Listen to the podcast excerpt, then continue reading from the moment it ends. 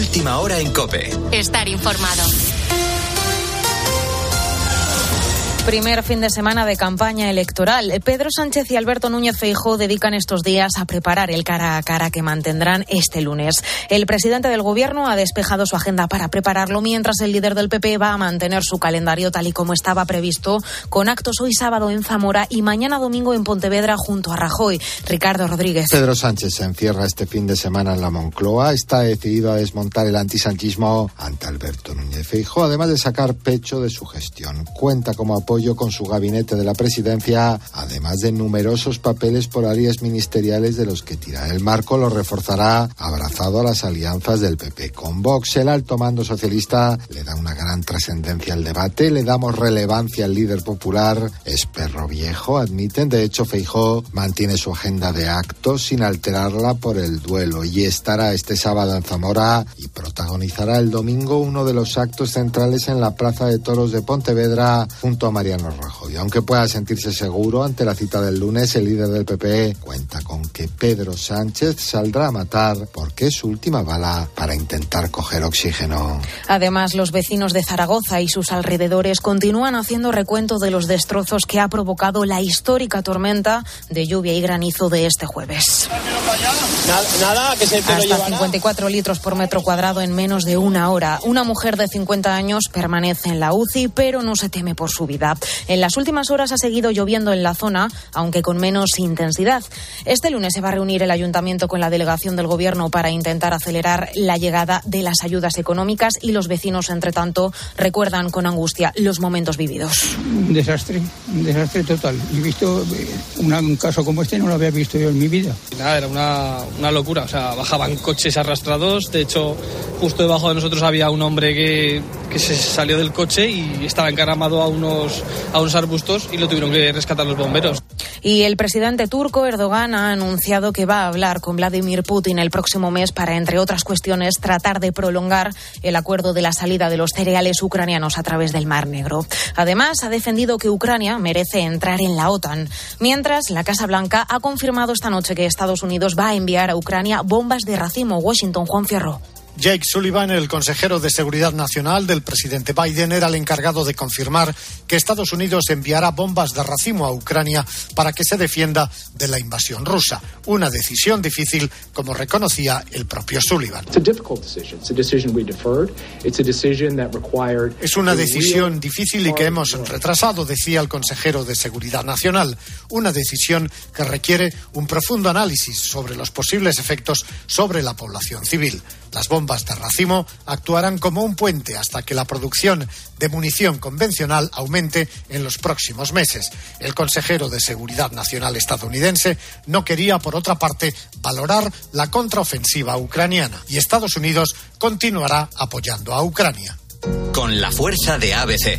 Cope, estar informado. Y España disputa hoy otra final de fútbol continental. Manuel Raez. Hoy, sábado a las 6 de la tarde, la selección sub-21 juega la final del europeo ante una Inglaterra que todavía no ha recibido ni un gol. Abel Ruiz, delantero titular de la selección, quiere afrontar este reto y cerrar el círculo dorado de su generación. podemos acabar con la sub-21 como, como empezó en aquel, en aquel sub-17, ¿no? Una final contra, contra Inglaterra, pero bueno, sabemos que tenemos que centrarnos en el, en el juego, en el partido en sí. Va a ser lo más importante, estar todos muy juntos, ya, ya sea en los momentos más difíciles que tengamos que pasar en, en el partido los, o los más buenos que tengamos. Y la sub-19 continúa el europeo con victoria y de manera aplastante. Victoria por 5 goles a 0 ante Grecia, anotando todos en menos de una hora de juego. En tenis, Carlos Alcaraz jugará hoy su partido de tercera ronda en Wimbledon ante el número 25 del mundo, Nicolas Jarry, tras derrotar a Müller en tres sets. Y en el mundo del motor, hoy se disputa la clasificación del Gran Premio de Gran Bretaña a las 4 de la tarde. Los libres 3 serán a las 12 y media de la mañana. Sigue el culebrón Mbappé. Radio Montecarlo ha dicho esta tarde que el PSG renovará al francés, pero a sabiendas de que tiene apalabrado su fichaje por el Real Madrid en el próximo verano. Sigues en la noche de Cope con Rosa Rosado. Cope, estar informado.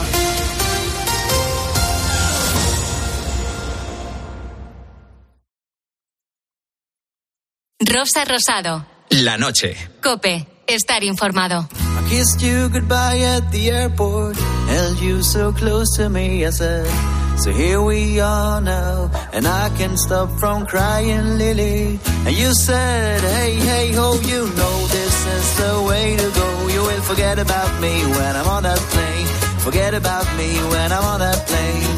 But tonight, tonight, tonight, tonight, I wanna be with you tonight, tonight, tonight, tonight, tonight, I wanna be with you tonight.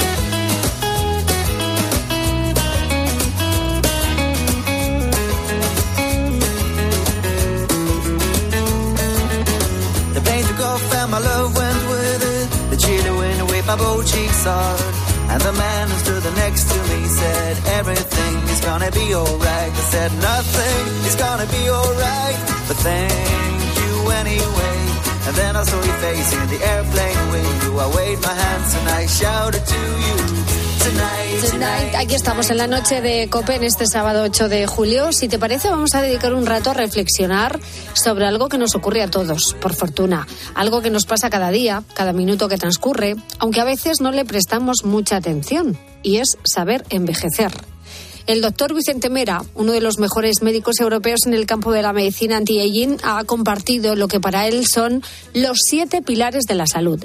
Alimentación y ejercicio de calidad, evitar sustancias lesivas y tóxicas, cuidar la microbiota, el sueño y, fundamental, la gestión de las emociones. Las personas que están mejor engranadas social, familiar y personalmente con los demás, que pueden ser tus vecinos, tus familias, tus amigos, estas personas tienen una calidad de vida muchísimo mejor y viven más años. Esto lo comprobé yo en Okinawa y también hay otras eh, partes del mundo donde esto es uno de los elementos más importantes.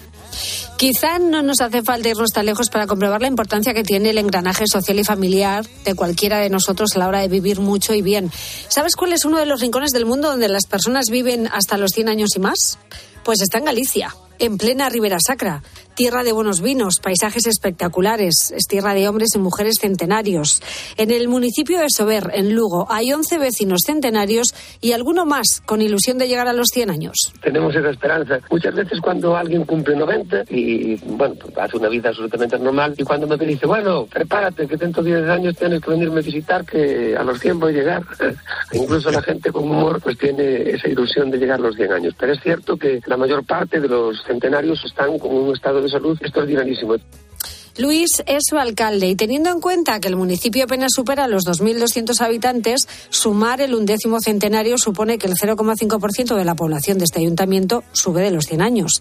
El alcalde explica cómo se encuentran con 100 años casi sin achaques. A ver, siempre que, que cumplen y los vamos a visitar y, y hablas con ellos, bueno, no, no, no estoy tan bien como dicen, porque me falta el oído, algo, alguna cosa siempre hay, pero los ves y, y principalmente físicamente, de, de cutis, como digo, da gusto ver cómo está eh, esa gente de, de, más de 100 años. ¿Y qué es lo que hace que vivan tanto? ¿Será la tranquilidad del pueblo? Eh, somos un, un, municipio muy tranquilo. En el interior de Galicia, pues gente que se dedicó prácticamente toda la vida al campo. Alguno el viaje más largo que hizo, los hombres principalmente, cuando hicieron la mili, y las mujeres a lo mejor para ir al médico, pues a, Lugo o a Ourense, que es, aunque somos de Lugo, tenemos la ciudad de Ourense más, mucho más cerquita. Pero hay gente que nunca estuvo en la capital de, del estado, ni, ni mucho menos. Los hombres trabajaron en los pantanos que se construyeron alrededor, las mujeres tuvieron hijos, comieron de los productos del campo, se jubilaron, plantaron sus viñas y de ese vino el vino de Amandi. Tenemos eh, la denominación de origen Riviera Sacra, en Sober en concreto la sulzona de Amandi, que es un vino que la leyenda dice que llevaban los césares a Roma. Pues a lo mejor algo de lisida hay en, en nuestro vino para que la gente dure tantos años. Está claro que es un pueblo para vivir y vivir mucho. Ahora se están instalando matrimonios jóvenes que están remodelando la casa de sus abuelos. La escuela ha pasado de 39 alumnos a 79. Muchos de ellos van a trabajar al Hospital de Monforte. Quizá la España vaciada se empiece a llenar con matrimonios jóvenes. Escuchas la noche. Con Rosa Rosado. Cope, estar informado.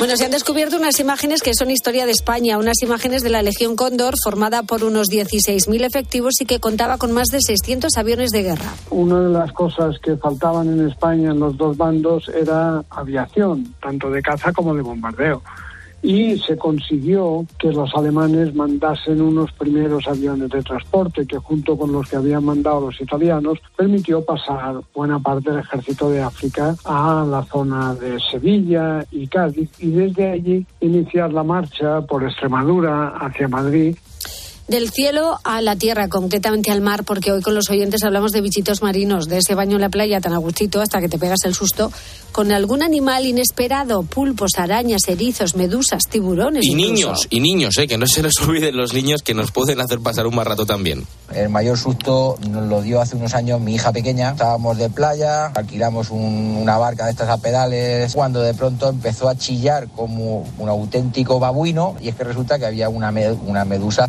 cerca de la barca, pero vamos, estaba allí el animal, pues bueno, en el agua. Por calmarla nos dispusimos a salir de allí, empezamos a girar tal con los pedales poco a poco, pero claro, imaginaos toda la playa mirando qué es lo que pasaba, la chiquilla chillando como una auténtica energúmena, luego rápidamente mi familia en un alarde de compañerismo se bajaron todos de la barca, tanto mi mujer como mis hijas, y se me dejaron a mí solo allí arrastrando la mar afuera, digamos, y diciendo tierra, trágame. Pobre Así que hombre. esa es mi peor experiencia, entre comillas. Se quedó solo ante el peligro. Sí, ¿Para qué quieres enemigos si puedes tener mujeres? Los niños, tú imagínate la gente de la playa pensando que les pasará a aquellos, esa Sí, sí. niña gritando como una loca. ¿Quién les atacará? Hay algo peor que eso, ¿eh? Un animal que no debería estar en las playas. El que va por la tarde a las cuatro, cuatro y media con un bafle y con la música a tope. ¿No le pueden explicar a ese tío que hay cascos? Es que o me encuentro yo a todos los tontos en el mundo o, o- o no, o no os pasa a vosotros. Bueno, sí, un tío ahí con el bafle a tope eh, y haciendo como que, eh, ¿qué música llevo? Ponte cascos. Es cierto que hay mucho tonto en la playa también, pero estamos tonto. hablando de los sustos Y hay que con, tener más con paciencia. animalitos. Sí, en el Facebook del programa La Noche de Rosa Rosado, nuestro Twitter, arroba la noche guion bajo rosado y notas de voz al WhatsApp del programa 687089770. Rosa Rosado. La noche. Cope. Estar informado. Bueno, pues qué bonita noche esta de, del 8 de julio, ¿eh? Sí. En la que recibo a mi querido cómico manchego Agustín Durán. Buenas noches. Muy buenas noches, Rosa. ¿Qué te está Eh, pareciendo el programa de hoy? Te diré que el programa no ha estado mal, pero es, un, ha estado- es mejorable, ¿sabes? sí? Sí, porque... ¿Por qué? A ver. Hombre, porque habéis estado hablando de animales que aparecen en las playas y os habéis dejado muchos que se suelen ver y que no habéis dicho ni pío, Por ejemplo. Por ejemplo, los cerdos. Esos cerdos que van a la playa y dejan tiradas las colillas de los cigarros, las latas, las bolsas de patatas fritas en la arena, ¿sabes? Claro, tú me estás hablando de cerdos de dos patas, Sí. que es una especie que abunda. Es una lástima, ¿eh? Es una lástima que haya animales en peligro de extinción como el lince ibérico y, y que en cambio estos gorrinos erguidos no se extingan, ¿sabes? Con lo bonito que es el lince y los asquerosos que son los cerdos playeros estos, ¿eh? Bueno, si, si ves a alguien que tira cosas a la arena, que llamarles la atención, ¿eh? aunque Sí. sea de manera educada y decirle, oye, que se te han olvidado ahí unas latas de cerveza. Claro. Y si no la recoge, ya, ya se puede abandonar la opción de la educación y tirárselas en mitad de los riñones. No, tampoco hay que llegar a tanto. Bueno, tampoco has hablado de las cotorras. Otra especie animal que va a la playa a cotorrear y a poner verde a todos los que pasan por allí, ¿sabes? Bueno, hay cotorras y cotorros también, ¿eh? Y cotorres, ¿eh? También. Y cotorres. También. En los corrillos cotorreros se escuchan frases del tipo, mira esa que bañador lleva, que no tapa nada, ¿eh? O mira ese con el bañador mini elip raquítico, que se le nota todo lo que guarda, ¿eh? Es- ¿Sabes cuáles son los bañadores mini elip, no? En eso se gasta muy poca tela. y cuando se mojan. Bueno, en fin. Hay más animales playeros, por ejemplo, los lirones o perezosos, que esos que van a la playa a dormirse tomando el sol, ¿eh? que llegan y se tumban y se quedan más tiesos que los amantes de Teruel. Hay algunos que cuando se despiertan se han puesto rojos de más. Sí, más, más rojos que la camiseta de los Asuna. Por ejemplo. Yo, yo no sé cómo pueden hacer eso. Si me acuerdo que me quemé yo la espalda una vez siendo niño y estuve durmiendo de lado un par de semanas. Porque eso es como si tuvieras un brasero en la espalda, ¿sabes? Tú te has quemado así alguna vez de no, de no poder ni tumbarte. Pocas, porque yo me cuido, yo me pongo mucha crema protectora. Claro. Claro. Yo, yo ya no. Tienes que poner cremas. ¿Para qué? Hombre. Yo- ya no. Pues yo tengo una capa de pelos que hace rebotar los rayos del sol. Yo puedo estar al sol sin crema. Si yo tengo la, la espalda como una alfombra persa, ¿sabes? Ahora, yo solo me echo las cremas en la cabeza. ¿Sabes? Que ahí el pelo sí que, sí que no Sí, está. te Sí. tienes que proteger bien esa, esa calva, ¿eh? Sí, sí. Lo de dormirse no creo que sea muy recomendable, pero tomar el sol con moderación es bueno porque nuestro cuerpo recoge vitamina D y ayuda a nuestra piel a prevenir enfermedades. Pues me estás abriendo los ojos. Yo siempre había escuchado que tomar el sol es malo, ¿no? si lo haces con moderación, no. Pero a ti te gusta tomar el A sol. mí que me va a gustar. Pues Yo- claro, yo me aburro. Pues yo, yo- tomar el sol, yo, yo lo he intentado, pero, me, me tumbaba en la playa, me sentía como una chuleta en una parrilla, eh, que se empezaban a calentar mis carnes ahí. Me sentía hasta chisporrotear como un huevo en aceite caliente. Ya. Pero es que yo no puedo, no, no entiendo cómo puede haber gente que aguante horas ahí tumbados soliteros, ¿sabes? Pues es que es una cosa muy común. Nada más que abrir las redes sociales y vas a ver cientos de fotografías de personas que se hacen selfies en la arena de la playa o se hacen fotos a los pies. Sí, Sí, bueno, este año aún es pronto para emitir sentencias, porque queda mucho verano, pero estoy viendo muchas fotos de ombligos. ¿Seguro? Sí, sí. Creo que los ombligos van a ser la tendencia del verano 2023. He visto fotos de ombligos, ¿has visto? ¿no las has visto? Que son ombligos en primer plano y luego con el mar de fondo. No. ¿No las has visto? Yo es que no me entretengo en esas cosas, también te digo. ¿eh? Bueno, pues te lo explico. La gente se, está tumba y se hace una foto con el móvil a ras de barriga, ¿no? Y entonces se ve los ombligos, las piernas así puestas. eh, y claro, yo no podría hacerme esa foto, porque delante del ombligo yo tengo una cordillera de panceta y no se sabría si lo que hay más allá del ombligo es la playa un desguace, porque es que no se vería más que chicha. ¿no? Es Entonces- mucho postureo lo de los ombligos y los pies. Seguro Sí. que algunos solo van a la playa para hacerse la foto y luego se van corriendo a meterse el chiringuito. Sí, ¿eh? ¿ves? Ahí, ahí sí me podrás encontrar, ¿Ves? en el chiringuito playero. ¿eh? Ahí sí, hay, hay muchos subgrupos de personas que toman el sol. Y hay un grupo de personas que son esos lagartos, que pueden estar horas. Hay puestos que se ponen más negros que las uñas de un mecánico. En mayo los ves y están más blancos que el vampiro de Crepúsculo y en agosto son una mezcla entre Vinicius y Guppy Gulber, Sí, ¿sabes? sí, sí. Yo conozco algún lagarto de esos. Sí, Pasan de ser albinos a mulatos en una semana que se van a la playa. Claro, y luego hay otros que son reflectantes, que, que- que se ponen al sol y no cogen color. Que, que la única manera de que pillen tono oscuro es untándose camphor de ese- o dándose unos brochazos de pintura marrón. Ya, ya, Eh, ya. Bueno, también conozco algunas personas que parece que el sol les rebota. Sí. Bueno, y luego están con los primos de Iniesta, ¿eh? que estos son personas que tienen la piel igual de blanca que una tapia de cal, que tienes que mirarlos con una gafa de soldador, ¿sabes? Que, que rehuyen el, el sol, porque con poco que les dé se queman. Que abren la puerta de la nevera y con la luz, ¡ala! Ya se han quemado. Eso, esos van a la playa y, y están escondidos bajo la sombrilla. Mi padre es ese, se unta la crema, se pone protección 1500 y no se quita la camiseta, el sombrero, Ya, las gafas. Pero aún así a que se quema. Sí, sí. Claro, se ponen más rojos, pobrecitos míos. Sí, más que un guiri en Mallorca. Efectivamente. Más, más, colorados que el cangrejo de la sirenita. Sí, sí, sí. De verdad. Al que, no le, al que le gusta ponerse al sol es porque no ha trabajado rozando monte bajo a las 12 del mediodía en una cordillera sevillana. ¿Sabes? Porque ahí sí. Si tuvieran que sufrir el sol a diario, sí van a ir de vacaciones a Laponia. ¿eh? A- allí, a al fresquito. Ni playa, ni leche, ni a cobrar los millones iban a ir a la playa. Oye, la playa se ve de todo. La verdad es que sí. Agustín se ha ido más por los animales de superficie en vez de por los marinos. Hemos hablado de los cerdos, de las cotorras, de los perezosos.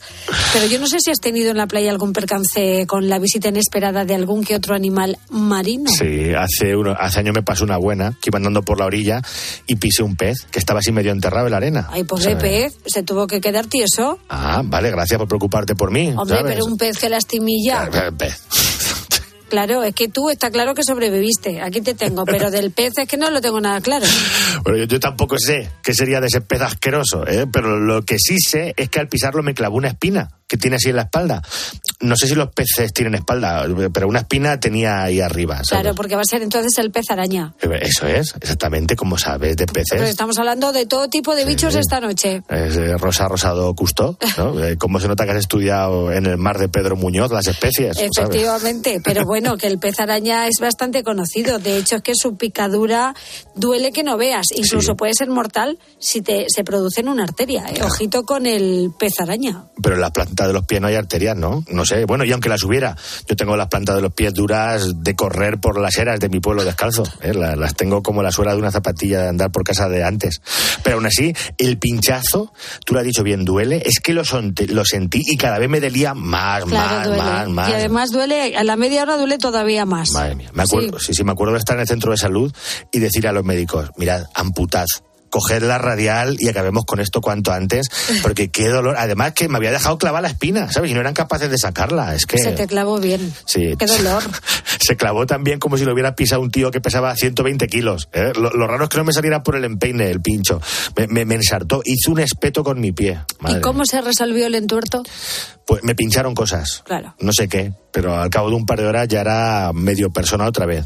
Eso sí, estuve unos pocos días andando como Manuel Fraga, que en paz descanse, ¿sabes? Y también me acuerdo que, que eso, que, que fue, aparte, del, aparte del, del dolor de esta vez, otra vez, que fue muy rabiosa, que estando en Galicia, en la playa una gaviota me quiso quitar un bocadillo que me estaba comiendo. ¿Qué dices? Sí. Qué atrevida. Claro. Pero, eh, no consiguió su objetivo, ¿a que no? Hombre, para quitarme a mí la comida hacen falta 15.000 gaviotas. ¿Ves? Y que hayan está apuntado a CrossFit antes, ¿sabes? pero, pero bueno. Hemos hablado mucho de vacaciones, de playas, pero mira las fechas que son y ya estamos a punto de tener que ir a votar. Ya ¿eh? no queda nada para las elecciones veraniegas. Eh, el Summer Edition electoral. Sí, ¿eh? señor. El Summer Fest democrático. Muy bien. ¿eh? Pues nada, he compuesto una canción para animar a la gente a que vaya a votar. ¿eh? Me la ha encargado la Junta Electoral Central para que nadie se le olvide ir a las urnas. ¿De verdad que te la han encargado? Es que me van a encargar. Están ocupados vigilando los votos por correo de Melilla De y Melilla de tantos sitios. Madre mía, será por voto por correo. Vamos, que la has compuesto tú porque te ha dado la gana, ¿no? Pues venga, a ver cómo suena. Venga, a ver. A ver si es bonita o es como siempre. Va- Vaya por Dios, de verdad, qué, qué- qué mujer más amable. De verdad, cómo eres, Rosa, ¿eh? ¿Qué te parece la música? Esta es tuya también, ¿no? No sé por qué me la sé. Venga, chicas, venga, chicos, a votar. Haced un stop en el vacacionar, porque a Pedro Sánchez se le ha ocurrido así. Vota con bikini o tu mini slip. Votar a izquierdas, votar a derechas, votar al PSOE o al PP. Votar a izquierdas, votar a derechas, a Vox o a Sumar sin Irene. Vota manchado de arena con la cara llena crema. Vota con las cangrejeras, con el pareo de tu abuela. Votar a izquierdas, votar a derechas, a Pedro, a Feijó o al de Teruel. Votar a Yolanda, Bascal, Bacarena, votar a Rufián o al PC. El PC es el Partido Comunista, ¿sabes? Sí. Que creo, que no sé si siguen presentando, pero es que PC era lo único que me rimaba con, Con Teruel, ya lo he visto, sí. sí. Pues ya podías haberte informado si se presentan o no. ¿Para qué? Tú crees que hay alguien ahora mismo al otro lado de la radio diciendo, ah, Agustín me ha recordado que existe el Partido Comunista, voy a votarlos. Hombre, es que no soy tan influyente. Si no, en lugar de estar aquí contigo, estaría en el hormiguero, ¿sabes? Sí, pero de hormiga, entre trancas y barrancas. No, porque yo no quepo en los agujeros. Eso por lo que sale. A mí tendrían que hacer un agujero con una retroexcavadora. ¿eh? El mismo que hace los agujeros para enterrar los depósitos de combustible en las gasolineras, tendría que hacerme mí el agujero. ¿Y ¿vale? cuál sería tu nombre de hormiga? Pues no sé. Están trancas barrancas, yo podría ser tocinancas. ¿Eh? O papadancas, también, que por ahí iría la cosa. Bueno, de momento, querido amigo Agustín Durán, eh, tenemos bastante con los 20 años de tontas. Sí, tenemos. Que te estás recorriendo toda España precisamente con tu espectáculo. Eso es, ya están aquí, han salido muchas fechas y no me acuerdo de la mitad, ¿sabes? Que lo miren, pero es En las redes lo sociales, miren en las redes mal. sociales porque es que va a haber un caos ahí, tengo un caos importante, porque claro, como han sido las, fueron las elecciones hace un, mes y pico, ahora están co- contratándote para ir mañana, ¿eh? ven mañana a mi pueblo, y entonces ahí está. Pero bueno, seguros, sé que el viernes 21 y el sábado 22 estoy en Totana y en Orcera, luego ya que miren que hay más. ¿eh? Estás haciendo el preelectoral. Sí, sí, el preelectoral, la, la jornada de reflexión Luego conmigo. falta el postelectoral. No lo tengo, el lunes 24 en Valde Santo Domingo. Ah, o sea mira, también. también estoy en todos lados. Madre mía, que Pues salga sí. lo que realmente nos va a ayudar, por favor. No está mal pensado. Querido amigo, redes sociales, ¿dónde te encontramos? Si no te las iba a decir porque me iba a quedar aquí un rato, ¿sabes? Mira, pero me puedes buscar en www.agustinduran.com, Instagram, Agus Durán, eh, en Twitter, Agus Durán, eh, estoy en YouTube, estoy en Facebook, estoy en TikTok, eh, o sea que eso, pero que no me voy, que me voy a quedar aquí. Agustín Durán, ya son horas, ¿eh? Vete para casa. No, aquí me quedo. Adiós, querido mío. Hasta- Adiós, adiós, adiós. Hasta el próximo viernes. Chao. Escuchas la noche. Con Rosa Rosado. Cope, estar informado. Carretera y manta, que tanto me dolió, ahora se ve por el retrovisor. Tengo ruedas nuevas, asfalto de sobra, te busco a la hora. Amor de gasolina, amigo, medicina, ¿qué más puedo pedirle a la vida? Si te encontré buscando la salida, quiero una copa que suste mi ropa. Paro el coche en la esquina, la luna se acuesta y el sol siempre brilla, brilla. Quiero hacerte el idiota, que demos la nota. Las manos miran al cielo, los ojos se cierran pidiendo un deseo, deseo, deseo. Carretera y manta, como canta Pablo Alborán, rumbo a la playita, en muchos casos. Uy, ¿eh? qué bien. Hoy con los oyentes hablamos de visitos marinos, ese baño en la playa tan a gustito hasta que te pegas el susto con algún animal que no esperas. Hablábamos antes de los traumas que nos generan animales, ¿eh? de, de esos del mar, y eh, es que hay cosas que no son solo de niños. Aquí en Málaga, pues tenía la costumbre en verano, en julio y agosto, de pegarme un chapuzón a las 5 de la mañana, a las 6, ya para casa. Total, que me voy a Melilla, allí con mi pareja, y lo mismo, pues bueno, voy a un chapuzón, era verano. Y tan mala suerte de una zona muy turbia, pisé y era una araña. Me pegó un rabazo que todavía me acuerdo de los dientes. Suerte que, que no me cogió entero. Pero la verdad que ya no me meto en el agua, vamos, si me meto de día hasta con una linterna. Yo de noche en el agua, mm, pocas Da- veces, ¿eh? Da miedo, da Poco, mucho miedo. eh, cuidadito, ¿eh? Ahí te suena la, la- la música de tiburón a tope. Ahí sí. Ya te digo que yo a tope, a tope. Qué feas son las arañas de mar, ¿eh? Que son como palos, que claro, es que eso te, te pega un. Tampoco he visto un nunca una. pinchazo. Te pega un pinchazo. Y hay un pez que se llama un pez araña también, que está en la, en, en la arena, que también tiene unas púas arriba, que si lo pisas, te saca las púas y te pincha. Hay que tener cuidado. Yo Pero eso muchas- solo estar en playas muy exóticas. No, que no, le, No, le no, no. Exóticas, en la Costa Brava, en Jafrán, nada. Las- el año pasado yo recuerdo en Oliva que había un niño llorando porque le había picado un pez de estos arañas. Y se ¿eh? pasa Ojito. mal, ¿eh? Claro, lo pisas y. No, he comprado una zapatilla cuatro números más grandes de, de Que un sí, lado. que sí, que Bueno, a- te a amargan mí- el día. A mí con los animales que estáis diciendo me, da- me estáis dando mucho miedo, pero más miedo da aún los animales que no conoces. Hay una zona en el sur de Tenerife, el Escobonal, y ahí tenía el abuelo de un amigo una cueva donde guardaba su barco. Pues una noche nos fuimos a quedar allí en esa cueva y a las 2, las 3 de la mañana nos metimos en el mar. Y cuando llevábamos un rato ya quietos, empezó a dar vueltas al lado de nosotros. La verdad que ante la duda me vine hacia la costa. Por la mañana le pregunto a los pescadores, digo, ¿esto es zona de toninas o zona de delfines? Dice, sí, sí, es zona de delfines. Digo, es que anoche casualmente estábamos fuera y empezaron a, dar vueltas alrededor de nosotros. Y me contesta, dice, yo la verdad que no conozco toninas ni delfines que den vuelta alrededor de nadie, sino van una detrás de otra en fila. Ante la duda, de noche jamás ni nunca me he metido en el mar. Un saludo. Sería un tiburón, podría ser un tiburón. Tiburón que te iba a comer. Bueno, No sabes lo que es, pero te digo una cosa, aunque fueran delfines o toninas, es que eh, a mí yo veo un bicho que me está rodeando y no me hace ninguna gracia, Claro, ¿eh? Es que dices, eh, ay, los delfines, qué monos, qué, qué monos son. Pero tú ven nadando y que se te ponga un delfín al lado, que es tres veces como tú. Da un poquito de miedo. Agarré uno en, un, en, en el Loro Parque en Tenerife, eh, de esto que hacen espectáculos eh, con, con delfines y tal, y me salí y le, le abracé. Pero están preparados, es lo que Claro, te digo. Yo sí, sí. En, en Punta Cana hay nada, una piscina con delfines. Tú sí, yo no me con atrevo. cuidadito, No me ¿eh? atrevo. Y, y qué- monos, pero en, en el mar, ¿eh? ¿Eh? Que no, se me acerque ninguno. Ni en piscina privada ni nada. Y tú el que cogiste estaba disecado. Que no, que los delfines dan miedo. De repente tss, te echan un chorro con la nariz por atrás. Que igual te atacan. Por la nariz por atrás. Tienen la nariz, El la tienen en la el espalda. agujero ese que El hay ahí. agujero ese. Ah, vale. Pues mira que son bonitos los delfines, ¿eh? Pero oh, Como el cuidadito. koala, qué mono el koala. Te pega unos mordiscos que flipas el koala. Está ahí comiendo bambú, quítale el bambú. Bueno, ¿cuál es el mayor susto que te has llevado en el mar con algún bichito? Cuéntanos. En el Facebook del programa La Noche de Rosa Rosado, en Twitter arroba la noche guion bajo rosado y notas de voz al WhatsApp del programa 687089770. Medicina, ¿qué más puedo pedirle a la vida? Salida, quiero una copa que suste mi ropa. Paro el coche en la esquina, la luna se acuesta y el sol siempre brilla, brilla. Quiero hacerte el idiota, que demos la nota.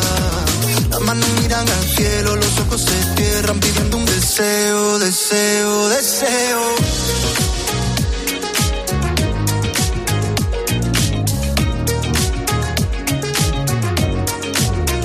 Mundo por montera, me río de mí, contigo salto la regla, no pierdo mi tiempo en quien levanta la ceja, no mires atrás que los valientes no esperan. El mundo por montera, me río de mí, contigo salto la regla, no pierdo mi tiempo en quien levanta la ceja, no mires atrás que los valientes no esperan. Quiero una copa que sude mi ropa.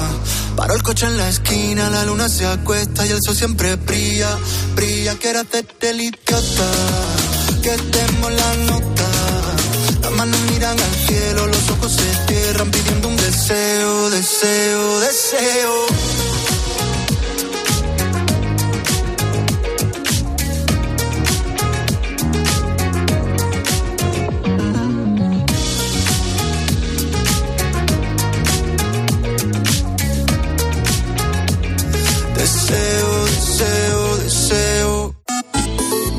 Síguenos en Twitter en arroba cope y en facebook.com barra cope. España ilusiona en el Europeo Sub-21. Vamos a recitar a todos los futbolistas de España en la alineación. Y se mete en la final. Sonríe el seleccionador. Qué equipazo somos. Y este sábado lo vivimos en tiempo de juego. Inglaterra, España. Con España. Y además el Tour de Francia. Vibra con una tarde de deporte en Cope. Tiempo de juego con Paco González, Manolo Lama y Pepe Domingo Castaño. Un año más, los números uno del deporte. En la radio. En la radio. Señor Rodríguez Zapatero, ¿cómo está? Muy buenos días. Buenos días, estoy, estoy bastante bien. Todo pasa en cope. Es decir, que me está diciendo que el que acabó con ETA fue el Partido Socialista. Mi gobierno, sí lo digo. Bajo mi gobierno se terminó ETA, se entregó ETA. Pasó con mi gobierno, no pasó con el gobierno de Aznar ni con otros gobiernos, o el de Felipe González o el Rajoy. Tengo el gusto de recibir en este programa a don Mariano Rajoy. Eh, buenos días, Carlos. Zapatero dice que él acabó con ETA. Con ETA, quien acabó realmente fue el conjunto de la sociedad española, las víctimas del terrorismo, tantos y tantos españoles que aguantaron tanta extorsión. Esos son realmente los que acabaron con ETA, esos y su capacidad de aguante y de no aceptar los chantajes. De lunes a viernes de 6 a 1 del mediodía, en la radio Todo pasa en Herrera en Cope, con Carlos Herrera. Escuchas la noche. Con Rosa Rosado. Cope, estar informado.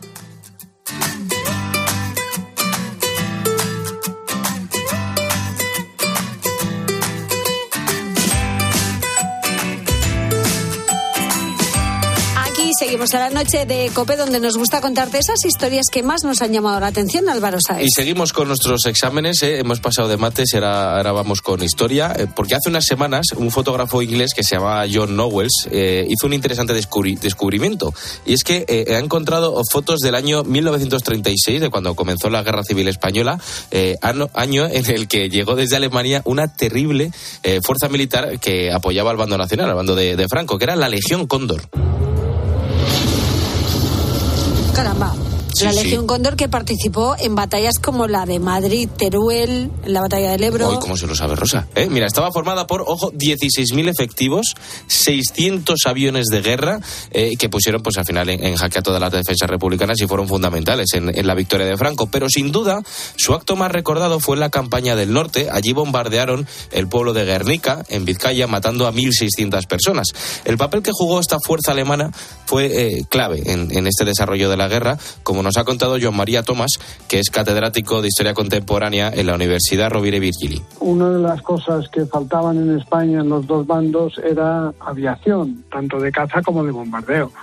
Y se consiguió que los alemanes mandasen unos primeros aviones de transporte que junto con los que habían mandado los italianos permitió pasar buena parte del ejército de África a la zona de Sevilla y Cádiz y desde allí iniciar la marcha por Extremadura hacia Madrid Empezábamos hablando de, John Knowles, que había encontrado unas fotografías inéditas de esta legión Cóndor. Esta apasionada de la historia hizo su hallazgo pues en un simple mercadillo de Londres. Allí vio unas latas con rollos de, de fotografías, estos rollos antiguos. eh, pagó 35 libras por ellos, unos 40 euros. Y tras revelar eh, eh, pues lo que descubrió es que pues había hecho una ganga, había hecho el trato de su vida. Se trataba de un documento histórico y eran esas imágenes de la legión Cóndor en España. Son fotografías tomadas por un alto mando de la Legión Cóndor y se ven sobre todo imágenes de la vida cotidiana, del descanso, de los momentos en los que no combaten y después también momentos en los aeródromos militares, algunas concentraciones, etcétera. Mm, Resulta que, la mujer que le vendió al tal John esas latas era una nieta de un banquero alemán expatriado en Londres, un hombre que pues estaba relacionado con un jefe de la Legión Cóndor. Y claro, pues Knowles entusiasmado se puso en contacto con, con Joan María Thomas, eh, nuestro experto, y le pidió ayuda para saber qué hacer con ese descubrimiento, porque el fotógrafo lo tenía claro, no quería recibir dinero por ello. no le interesaba tener ningún provecho económico, que lo quería ceder porque le parecía que era una cosa de interés para la historia de España. Y entonces yo le propuse que hiciese una triple cesión al Centro Documental de Memoria Histórica de Salamanca, al Museo de la Paz de Guernica y también al Memorial Democràtic de la Generalitat de Cataluña. Él estuvo de acuerdo y entonces eh, yo me puse en contacto con estos tres centros Yo encontré una recepción muy positiva. Y tras hablar con esas instituciones en, en España, se ha procedido a la entrega de las fotografías, algo que has hecho a través de nuestro embajador en el Reino Unido, José Marco Pascual. Pues te digo una cosa, qué generosidad, ¿eh? Pues sí, porque ahora las imágenes se encuentran ya en el Centro Documental de la Memoria Histórica y estudian todo detalle, porque la realidad es que no hay muchos misterios por resolver. Ahora se va a hacer una investigación para aclarar ¿no? la autoría de las fotos, algo que aún no está del todo aclarado, pero yo confío que los investigadores del archivo español van a poder dar pasos ahí importantes, ¿no? con la colaboración de todos los demás que estamos alrededor de esto. Te recuerdo, John Knowles, que solo por 35 libras ha descubierto unas fotografías que son historia de España. Bueno, y lo más importante es que ha preferido donar el hallazgo a España en vez de sacar dinero por ello. Escuchas la noche. Con Rosa Rosado. Cope, estar informado.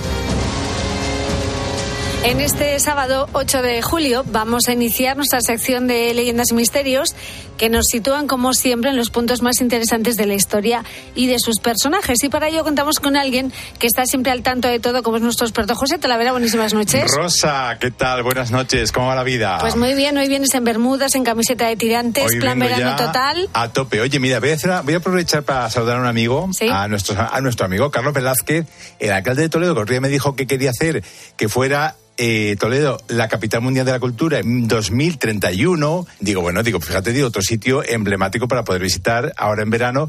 Y yo seguro, seguro que, bueno, pues que lo consigue. Anda que Toledo no tiene lugares bonitos y exóticos. Bueno, bueno, yo creo a que través es de las leyendas y misterios para descubrir, ¿eh? una capital europea de la cultura perfecta para Pues, ese año. Desde luego que sí, que mandamos un beso muy grande a Carlos, que lo va a hacer súper bien como alcalde de Toledo y además es que Toledo ya es capital cultural, o sea, no hace falta Exactamente. esperarse a 2000 no sé cuántos. También visitarla, aunque vamos a ir a otro sitio, pero vamos a aprovechar para anunciar que sí hay que visitar esa ciudad también. Muy bonito Toledo, fresquito. Eh... Bueno, seguro el día. ay, fresquito en invierno.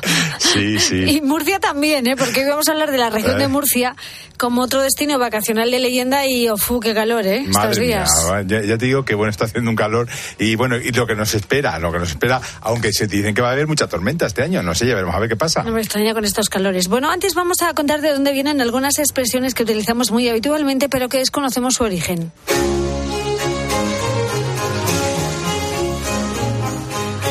Hablamos de una que se refiere a echar a alguien con mucha furia. Vamos, que lo echamos con cajas destempladas. Sí, con malos modos, gritos e incluso insultos rosa.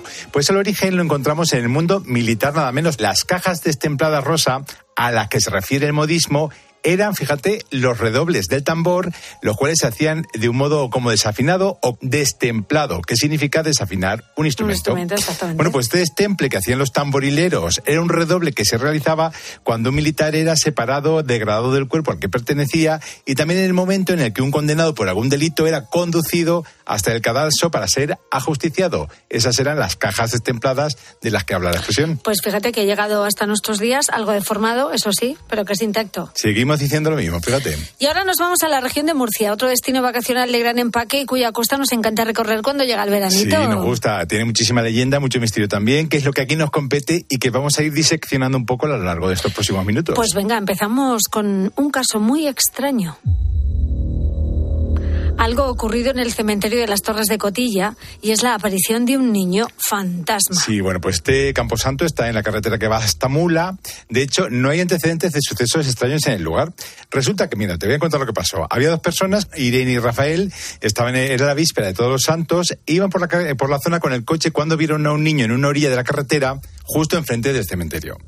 ¿Qué pasa? Que aseguraron ellos luego después que iba todo de blanco, con el pelo cortito, rubio y que tenía como unos ocho años, nada, más o menos. Claro, eh, les llamó mucho la atención que estuviera allí solo a esas horas. Pasaron a su lado, luego decidieron dar la vuelta para ver si se había perdido, pero fíjate que el niño ni se inmutó, parecía que iba andando, pero fíjate que ni se movía siquiera. Dieron varias vueltas y allí seguía completamente inmóvil y sin mirarlos. Y además como si fuera vestido como si fuera de, de- para hacer la primera comunión. Exactamente, bueno, pues se investigó y no se había perdido ningún niño últimamente en la zona. De hecho, no se ha vuelto a tener noticia de fenómenos semejantes en el lugar, por lo que el niño vestido de comunión solo se ha parecido de momento a estos dos testigos y eso que ha estado durante tiempo vigilado por cazafantasmas de muchos puntos de España. Madre mía, las apariciones de niños que nos ponen siempre los pelos de punta. Yo te digo, qué miedo, madre mía. Y que hay otras que también resultan bastante terroríficas. En este caso apariciones y niños con componentes religiosos. Hablamos del misterio del niño de mula. Bueno, pues eso se lo he preguntado yo a Joaquín Abenza Moreno, que ha sacado un libro que se llama 50 lugares mágicos de la región de Murcia, y me ha contado lo siguiente de este tema. En 1648, en plena epidemia de peste bubónica, que había acabado con la mitad de la población de la ciudad de Mula, un huérfano, precisamente a consecuencia de esa terrible enfermedad, que se había refugiado en un lugar llamado Campo de Albalat, donde cuidaba un rebaño de ovejas, se encontraba mm, agobiado y llorando por su soledad cuando vio cómo ante él se presentaba un niño eh, con una cruz y él pues se quedó verdaderamente impresionado y le preguntó que quién era. Y el, el- el niño respondió, yo soy el niño de Belén, y le ofreció su cruz. El muchacho le respondió con otra pregunta, ¿de dónde vienes o dónde vives? A lo que la aparición respondió, yo vivo y habito con mi Padre Celestial, y tras esas palabras desapareció. Finalizada la epidemia, el muchacho decidió eh, ingresar en la orden franciscana y además quiso emigrar a Tierra Santa. Eh, cuando se encontraba viajando por Italia, concretamente en Asís, tuvo una nueva visión de este niño que se le apareció y le ordenó volver a España. En su camino de vuelta entró en contacto con grandes personajes de la historia de nuestro país de ese momento y gracias a ello su eh, intervención fue decisiva en la espiritualidad de la región de Murcia y también en parte en la historia de España. Anda, fíjate, pues un Sí, milagro de Rosa. gran interés, ¿eh? Es interesante, la verdad es que está muy bien. Bueno, seguimos recorriendo la región de Murcia porque está plagada de misterios. Y ahora nos vamos hasta Moratalla, donde ocurrieron unas misteriosas curaciones en el siglo XV. Bueno, así es, Rosa. Fue en el 19 de abril de 1493. Había un labriego llamado Ruiz Sánchez que regresaba a Moratalla por el monte Benamor. Bueno, pues cuando transitaba por la zona conocida como Las Cuestas, tuvo la aparición, según dijo él, del mismísimo Jesucristo.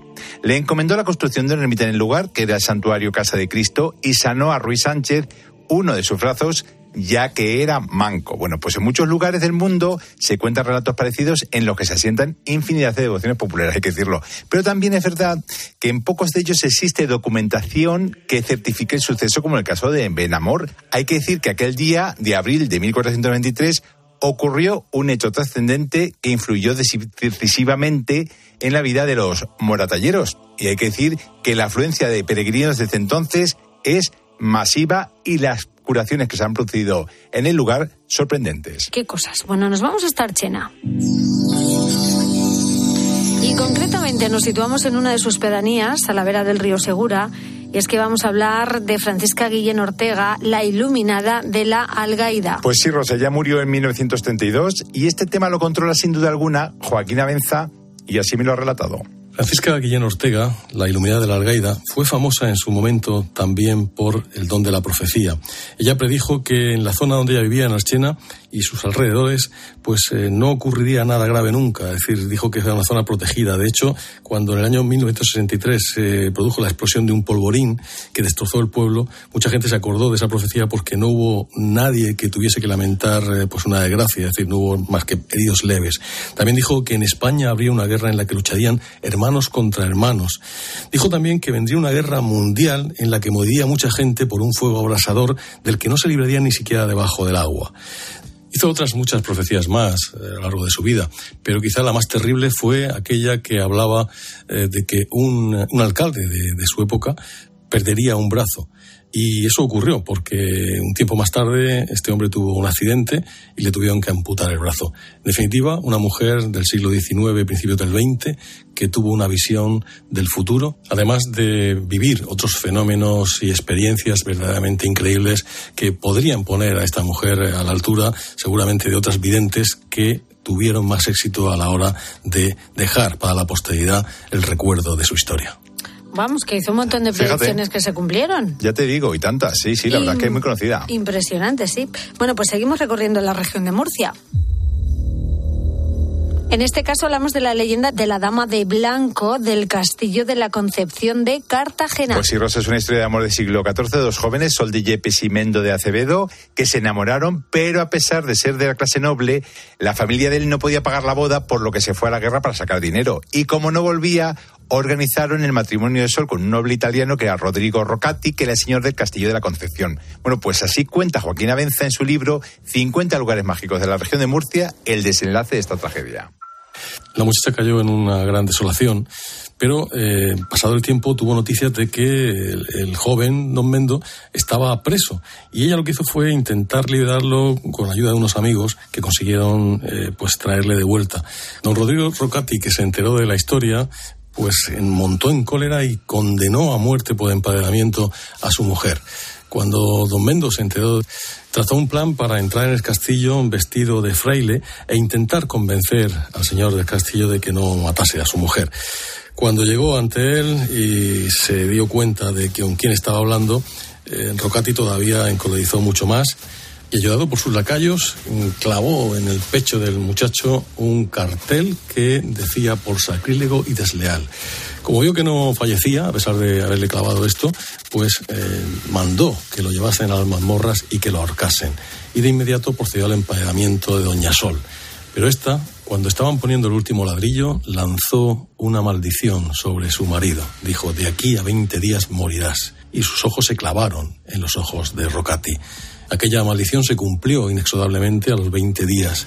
Y desde entonces hasta hoy muchos son los que dicen haber visto el fantasma de una mujer vestida de blanco moviéndose en los alrededores del castillo de la Concepción. Bueno, de hecho, hace poco un policía dijo haber visto algo parecido, o sea que el misterio sigue vigente. Eh, sí, parece ser que esa mujer sigue dando vueltas por ahí. Oye, oye, oye. Bueno, muy interesante, la región de Murcia, con interesantísimas leyendas misteriosas. Sin duda, hay que visitarla. Pues sí, eh, vamos a conocer ahora en un minuto de cultura la vida, milagros o misterios más llamativos de algunos de los personajes, momentos o lugares más importantes de la historia. Y hoy vamos a hablar de un lugar mítico del misterio americano llamado o conocido como el Área 51. Fíjate, Rosa, que está en medio del desierto y se ha llamado Rancho Paraíso Tierra de los Sueños. Tiene 1.500 trabajadores y, sin embargo, no se sabe nada de lo que allí ocurre. En 1989, un hombre llamado Bob Lazar eh, dijo haber trabajado en el Área 51 y dijo que allí vio fotografías de extraterrestres y que el gobierno lo usaba para examinar ovnis. Además, quienes creen que la llegada del hombre a la luna fue un fraude, que hay mucha gente que lo cree, se asegura que aquí fue donde se filmó todo el montaje por Stanley Kubrick, nada menos rosa. Otros dicen que la base está conectada por túneles subterráneos que llegan hasta Las Vegas, supongo que los casinos, ¿no?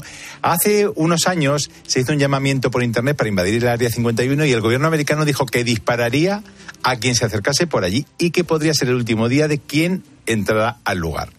Y mientras el investigo sigue vigente, los conspiranoicos obsesionados con el lugar y por mucho tiempo, por lo que parece ser, que seguirá siendo un gran misterio. Un beso muy grande, Rosa. José Talavera, gracias.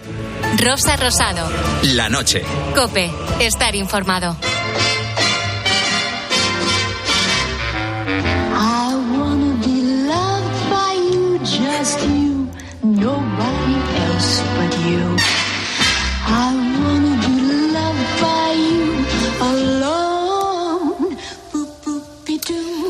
Seguimos en la noche de Cope. Vamos a echar un ojo a la cartelera con mi querido crítico de cine Juan Orellana. Buenas noches. Muy buenas noches, Rosa.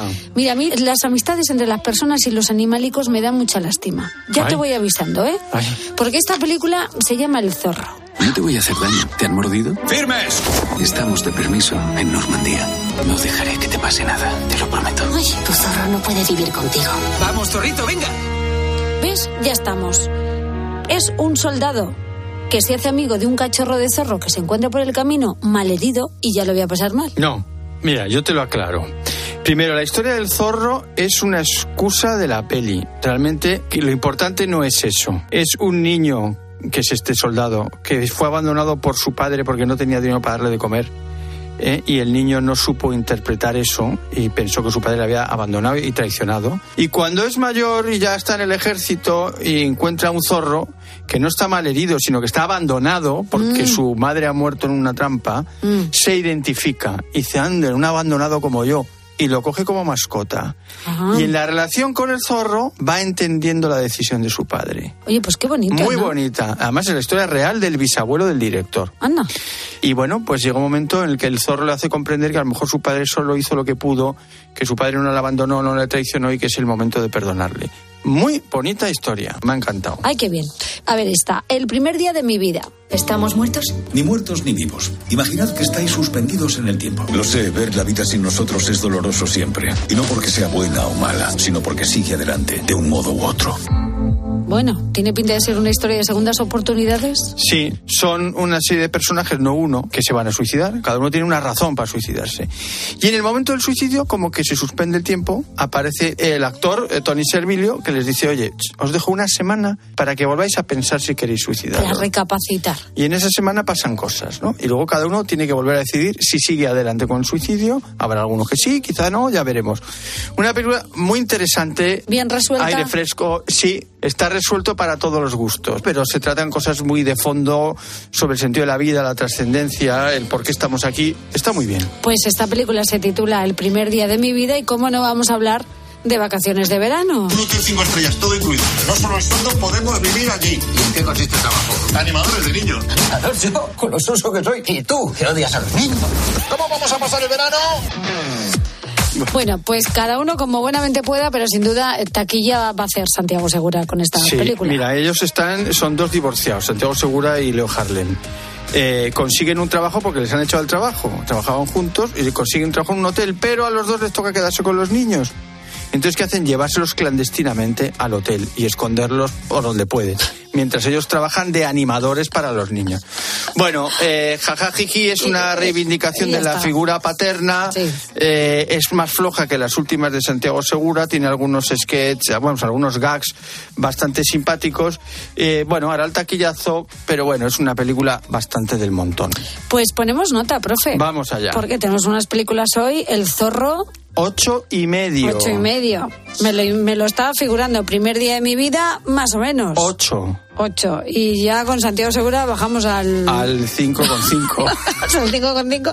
Y no le suspende, bueno, pues porque no, estamos no, en verano no, y hombre, hablamos no le de voy a suspender, pero bueno, esto es lo que hay. Muy bien, bueno, pues querido Juan Orellana, gracias por tus recomendaciones y tú y yo nos vemos En, el, cine. Adiós, Juan. Adiós.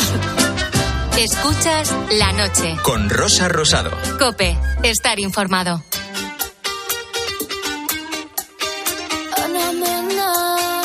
Málaga para el mundo. Miro al cielo y veo que una estrella cae. Aún hay tiempo para un último baile. Deja a un lado la timidez si no es muy tarde. Y acabemos paseando junto al mar. Te sientes bien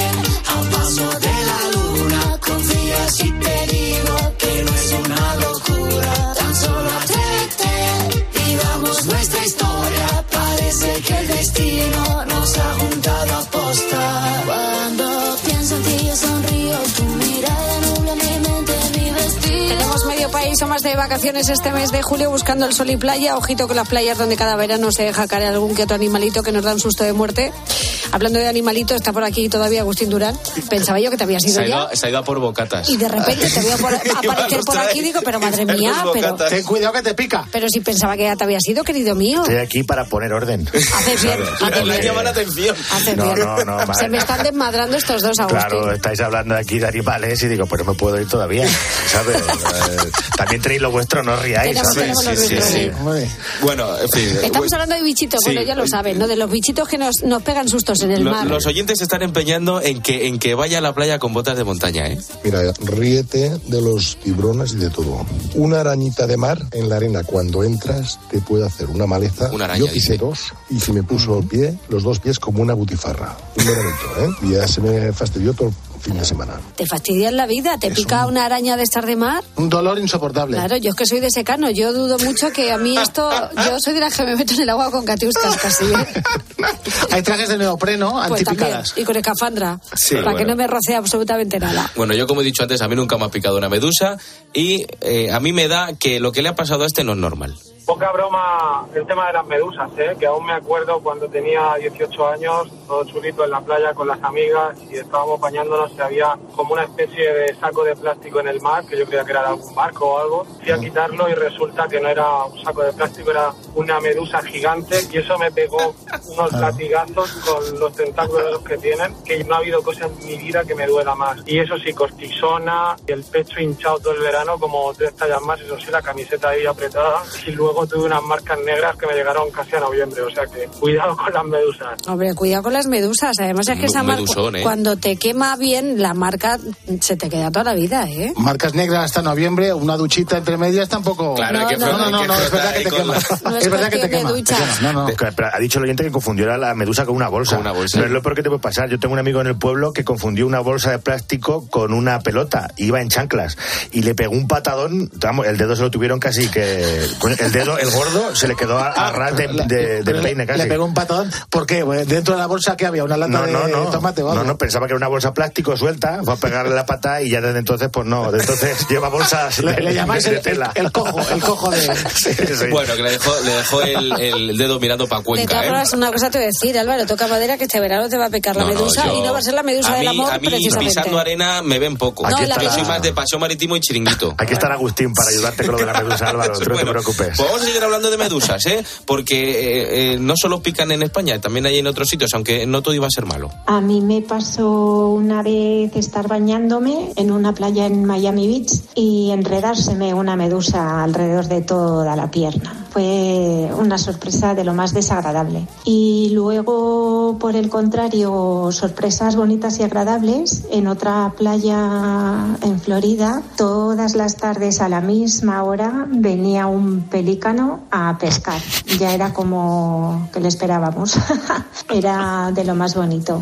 Pues sí, qué bonita estampa. que quieres que Los pelícanos son como el doctor Sánchez de Ocaña, tiene una, una papada, es una un- papada Es gigantesca. un pájaro con papada. Y trincan, son capaces de meterse cinco o seis peces grandes, ¿eh? Hacen el bolsillo de Doraemon ahí. Y luego tiran para arriba el cuello y todos para adentro.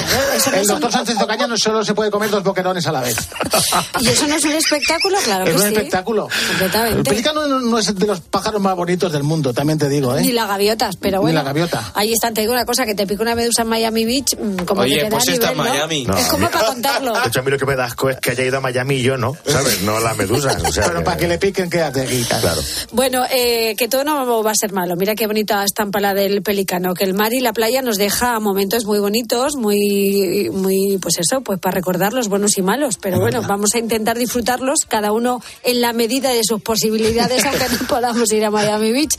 Agustín Durán. En el Manzanares hay una playa, Agustín. La gente va a Miami, pero cállate, si vas a Miami te callas, ¿sabes? Que los que vamos a Benidorm como muy largo y ya Lo rabiando. que, lo que ha dado rabia es que haya dicho Miami Beach. ¿eh? Es como si hubiera ido ya varias veces. Cuando es Miami Beach, Ah, de toda la Beach, vida, de toda la claro, vida. O claro. Miami, o Miami, como mucho. Oye, pues chicos, que ya nos vamos a tener que ir yendo, ¿eh? Ya. Pero seguimos abiertos en las redes sociales del programa. Gracias a todos los oyentes por los mensajes y búscanos en la noche de Cope con Rosa Rosado. Facebook, La Noche de Rosa Rosado, Twitter, arroba La Noche guion bajo Rosado y notas de voz al WhatsApp del programa el 687089770.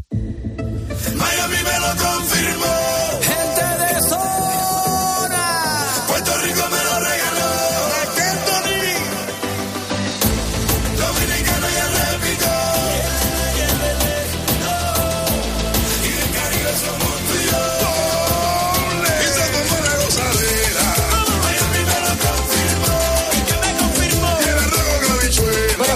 podemos ir a Miami Beach, Escuchamos pues, a Marc Anthony. escuchamos a Marc Anthony y a gente de zona. Vaya consuelo.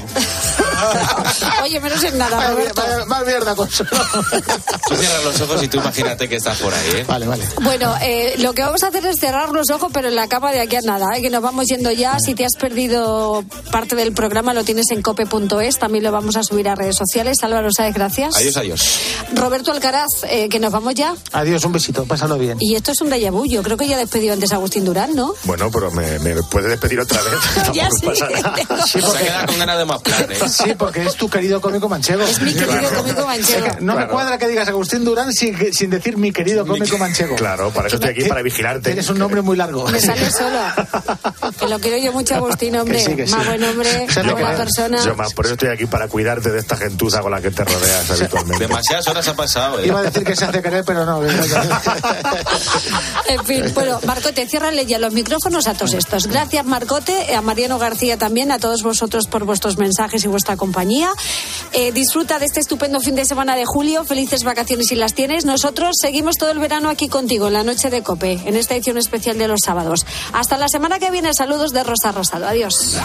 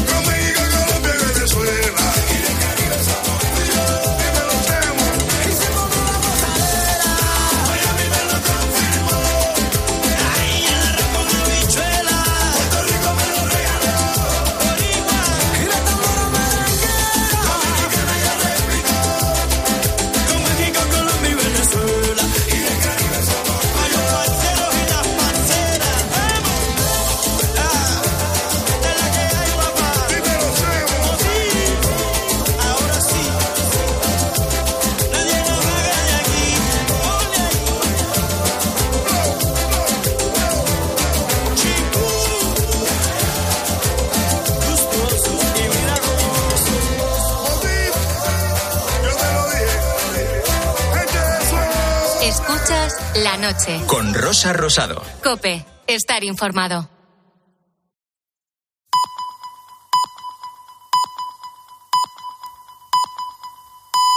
Las 4, las 3 en